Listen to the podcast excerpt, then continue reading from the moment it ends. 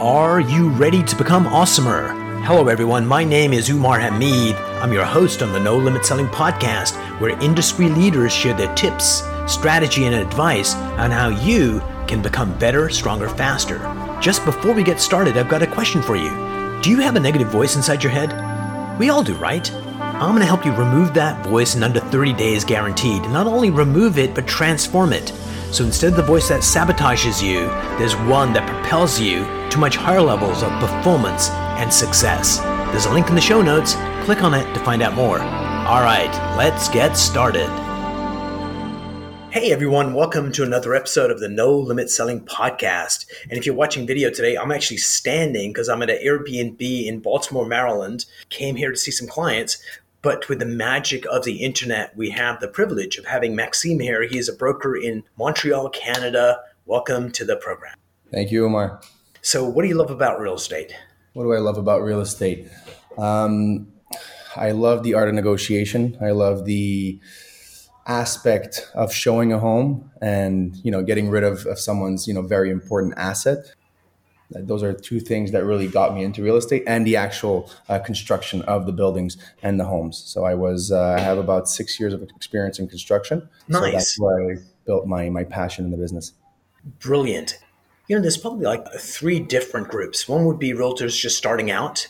You know how do we get them to uh, get to a plateau where they're like, oh my God, this is a career and I can uh, make a living here and I can get better at this. The second group would be team leaders because uh, it's a different animal leading a group of realtors. Uh, some say it's like uh, leading cats. But, mm-hmm. Uh, and the third one is very much uh, just anyone in, in the industry that's been there for a while has reached a certain level of success and they've plateaued and how mm-hmm. do we mm-hmm. get them to break free and get to the next level of excellence and productivity so let's talk about oh sorry you're about to respond to that maxime yeah no, i was just going to say i mean there's there is exactly different types of realtors uh, well to break plateaus you got to grow your team right you got to make sure uh, to be able to handle the amount of workload that you take in with the amount of people that you have so when i first started i wasn't on my own i didn't have my own team i started off uh, in a team right so mm-hmm. i worked for the number place one to start yeah, exactly. Number one broker in Quebec for about four years. And then I broke out onto my own and built my own team afterwards. So that's how I broke my plateau. You know what's kind of interesting is uh, uh, great leaders are the ones that actually want to incubate out people underneath them. Mm-hmm. Like when you grow up and leave and are doing interesting things for great leaders, that's like a success. It's like, all right, I groomed another successful realtor that's starting his own team or her team. Mm-hmm. So, talk about uh, new realtors coming in. One of the bedrock things to do is uh, prospecting. Yep. And uh, so, where do people struggle most with prospecting? Because you know they're talking to strangers or feel self conscious. So, walk me through kind of what you see as some of the problem areas in doing that activity, because that's uh, you know at the heart of the business. Well, prospecting is something that I still do today, right? Even though my business is very successful and we do have a pretty heavy volume of, of, transactions every year, I still prospect every single day, right? So I get on the phones, my brokers get on the phones, and the most common feedback in terms of prospecting is, you know, the biggest pushback is the actual, you know, want to do it. The people don't necessarily feel comfortable uh, cold calling someone because yeah. of the fear, the fear of their response However, I don't see how it's possible if you don't have the drive, right? If you don't break that that kind of barrier where you're not going to feel like you're bothering someone, and you treat the conversation like uh, you know like any other conversation you would have in, in real life, then people see and sense that sense of you know personality and sense of you know comfort through the phone right so once you break that that barrier then you'll be able to to have success on the in the prospecting calls all right, so let's take a look at. Uh, I'm going to put you on the spot here, Maxime, and I'll help out if we need to. Is uh, what are five ways to break out of that uh, state of fear mm-hmm. and actually start executing? So, what's well, first all, one thing you can do? Yeah. Well, one thing we can really do is, is know your stats, know your area, mm-hmm. Uh, know the recent sales in the area. That's one key aspect. Uh, you know, to make people feel comfortable and to make people feel that you know what you're talking about, and you have to bring a sense of value to the conversation, right? So you have to you know know if the neighbors sold and how much they sold for or two house two streets down how much they sold for and that actually gives you a an in in, into the conversation, and then after that, you can build from that uh, from that information. Yeah, it's almost like having a university degree that lets you get a job, but to keep it, you need to add value. And this, just knowing the stats in the neighborhood, gives you the ability to quote unquote get the job, but then it's your personality and your work ethic that gets you going there. So, number one, know your stats. What's number two? Number two is, I'd say, more a sense of uh, a personal level. Yeah, getting into a conversation and not a business call, right? So people can sense that, asking about you know something about their their home or getting a little bit more personal, so that you can they can build a sense of relationship with the uh, the person across the phone. So, Maxime, tell me, we're going to go to number three in a minute, so don't lose track of that. Have you ever had a call from someone that's a stranger and just the warmth of their voice and the familiarity with you, you're like, do I know this person? Like, you just feel this connection. And I think that's one thing that people should strive to do. So, don't just, uh, I was working with uh, this company, helping them with their uh, outbound calling.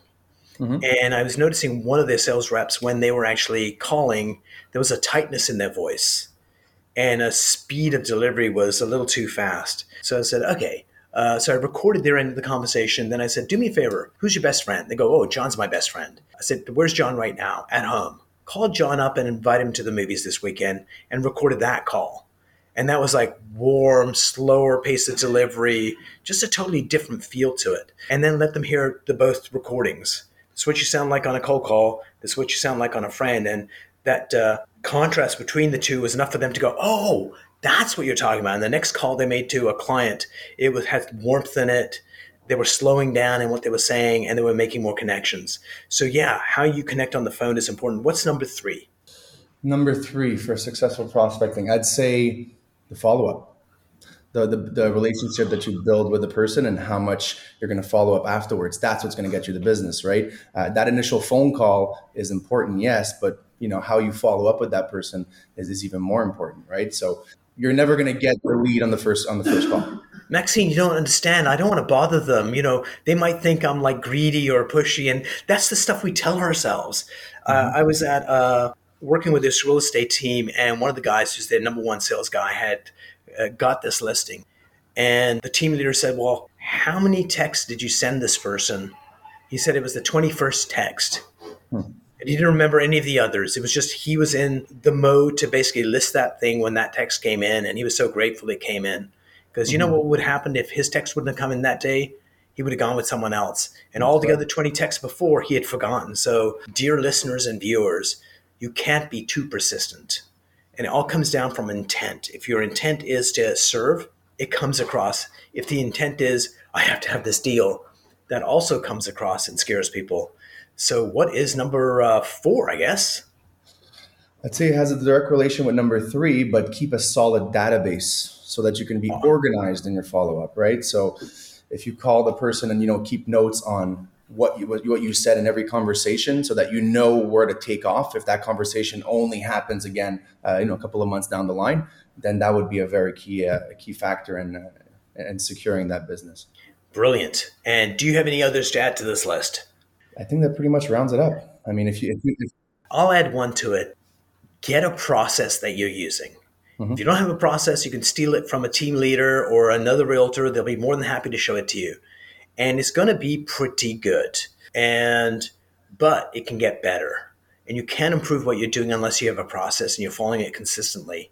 Then mm-hmm. you can go to your team leader or a trainer and say, it's not working out. And they'll say, oh, you need to tweak this second step, tweak it this way, and all of a sudden you start getting dramatically better results. So get a process that's going to help you out dramatically.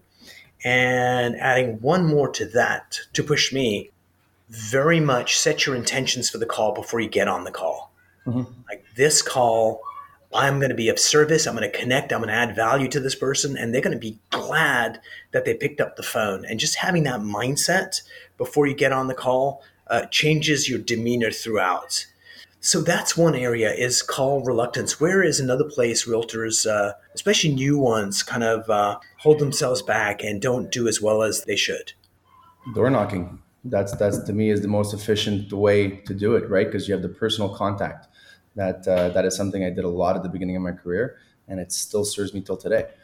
So, give us some piece of how to do door knocking, how to start that conversation. How would you recommend people do that? You first of all you build your marketing material to advertise yourself and mm-hmm. you just go into your your target area because I don't suggest that you, anybody just goes for a global whole city and try to makes no sense everywhere. Yep. You got to target uh, an area where you're going to be door knocking. You got to you know have some sort of a mapping system uh, where you keep track of doors that you've knocked at. Uh, and then after that, you just you, you get on the road and you park your car and you and you go door to door and you get a sense of, of people and what they want to do. And it's the same thing as, as, as getting on the phones, but uh, you're you're getting that personal contact, which is getting you a little bit of a step uh, ahead. Absolutely, and having a reason to knock the door other than "Hi, I'm a realtor. I'm hungry and I want to make a sale." But it's mm-hmm. like you know, "Hey, did you know this house sold?" Did you know your values are going up? And just that kind of information, people go, "Oh, I had no idea. Really, what's going on?" So I love that door knocking. Uh, what would be another area that people struggle in?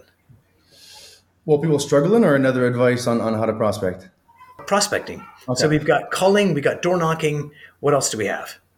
The most uh, success that I've had with uh, this type of prospecting was uh, center of influence. Calling your center of influence to me is the uh, my bread and my bread and butter.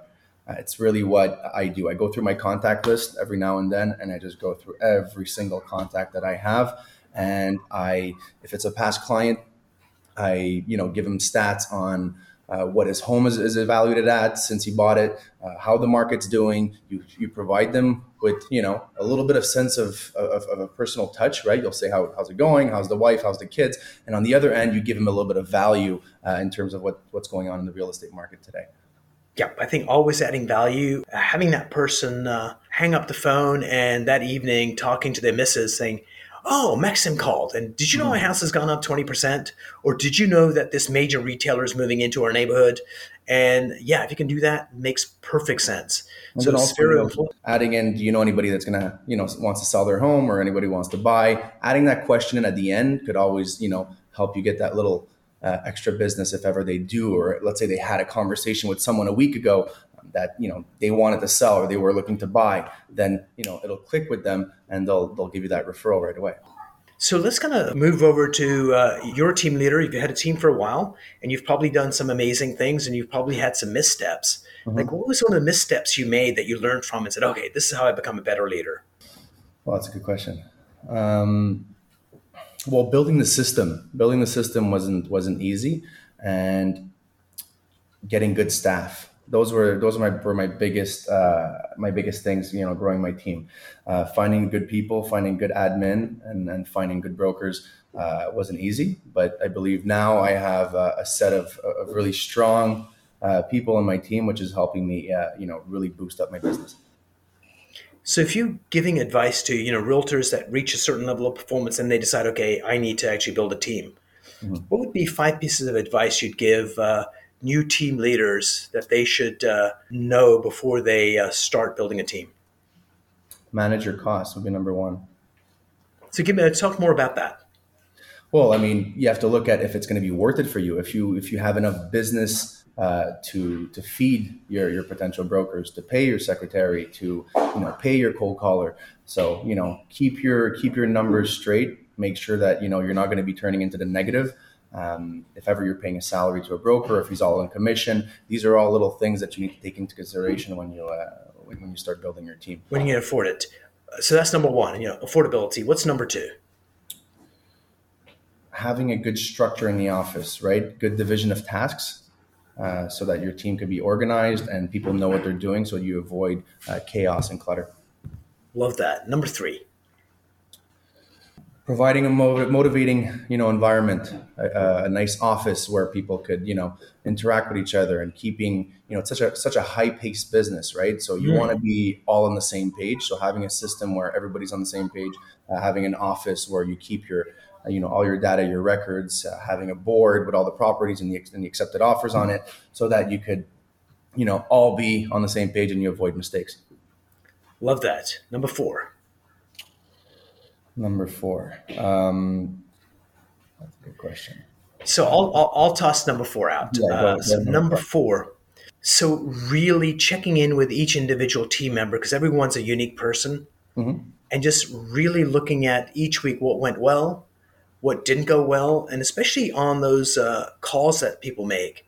I always get people to record a great call and one that didn't go well.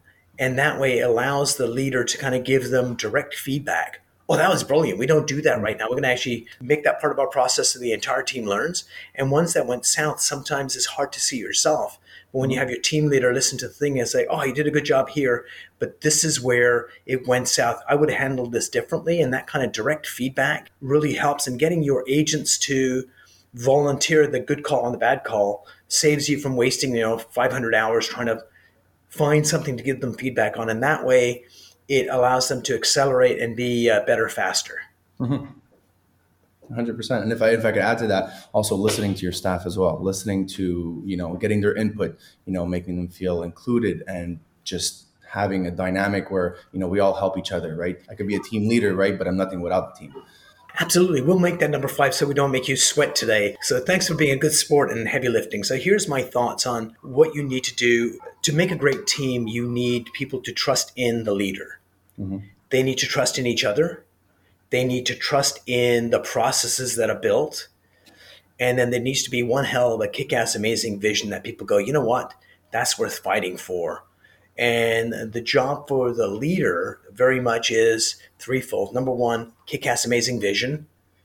Two, building a culture. And that's what we talked around. How do we get a place where people want to go above and beyond the duty, where they want to help each other? It's not about them and their ego, it's about how do we win? And the third thing is how do you grow the overall value of the thing that you're building? And I think just doing that stuff is is critically important. And if you get a great team, the whole is much greater than the sum of the parts. Mm-hmm. But unfortunately, most teams, the sum of the parts are greater than the whole because something happens when people come together. Uh, there's like office politics and egos and all that kind of stuff that gets in the way of leaders being able to lead effectively. I agree. So, the version of you that was there uh, four years ago, Maxime, was probably sucks compared to the person sitting in front of me right now talking that you've gotten better and smarter and more efficient. So, there's a better version of you out there in the future let's say two years in the future. So what are you what are you working on right now to step into that you know that more amazing version of you two years from now? Are you learn what are you reading? What are you studying? What are you working on? Uh, that's uh, allowing you to get better and stronger and faster.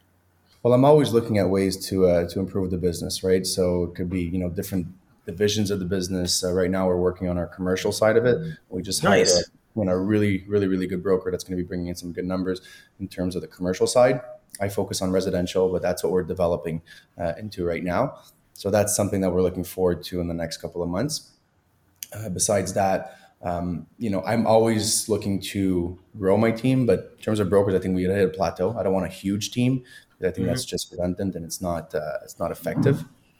So, we're getting the commercial side of things. We're always building new systems to try to be more efficient in organization. Uh, as the business grows we got to keep up with it. So those little small little tools that we're putting you know at our, at our clients disposals and at our disposal uh, is are, are, key things uh, to help us grow the business in the future. Nice. Maxime what brings you joy in your work? Pardon me? What brings you joy in your work? What brings me joy in my work? I mean i love the job in terms of you know the day to day, right? You know, com- communicating with clients, uh, mm-hmm. having my team, right? This is my little, this is my kind of my baby that I built in the last couple of years, uh, and I'm actually enjoying and seeing it grow. And there's the whole client aspect too, right? You build amazing relationships with people. Uh, you help them sell a very important asset of theirs, probably some of them, you know, the most important asset they own. Right. And it's just that process, right? Taking them from A to Z, uh, which to me is very fulfilling. Brilliant. What's one mind hack, you know, a technique you use to be more effective, uh, more productive, happier? What's something you'd like to share with listeners and viewers? What comes on, on the top of my head, I'd say don't care what people think. You know, a lot of people out there, there's a lot of competition. A lot of people will try to, you know, talk bad about you or they'll just, you know, be, you know, have negative comments about your success my question is is just you know my my advice is just stay put your head down keep working work hard and you know don't listen to all that white noise that's around. Ah love it. Is there a question i should have asked you that i did not?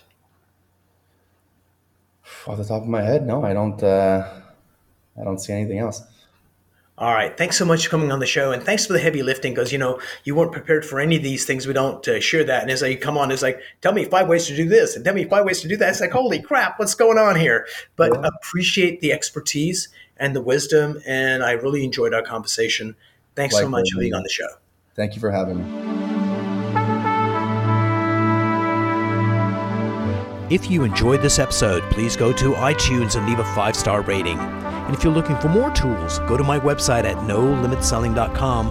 I've got a free mind training course there that's going to teach you some insights from the world of neuro linguistic programming, and that is the fastest way to get better results.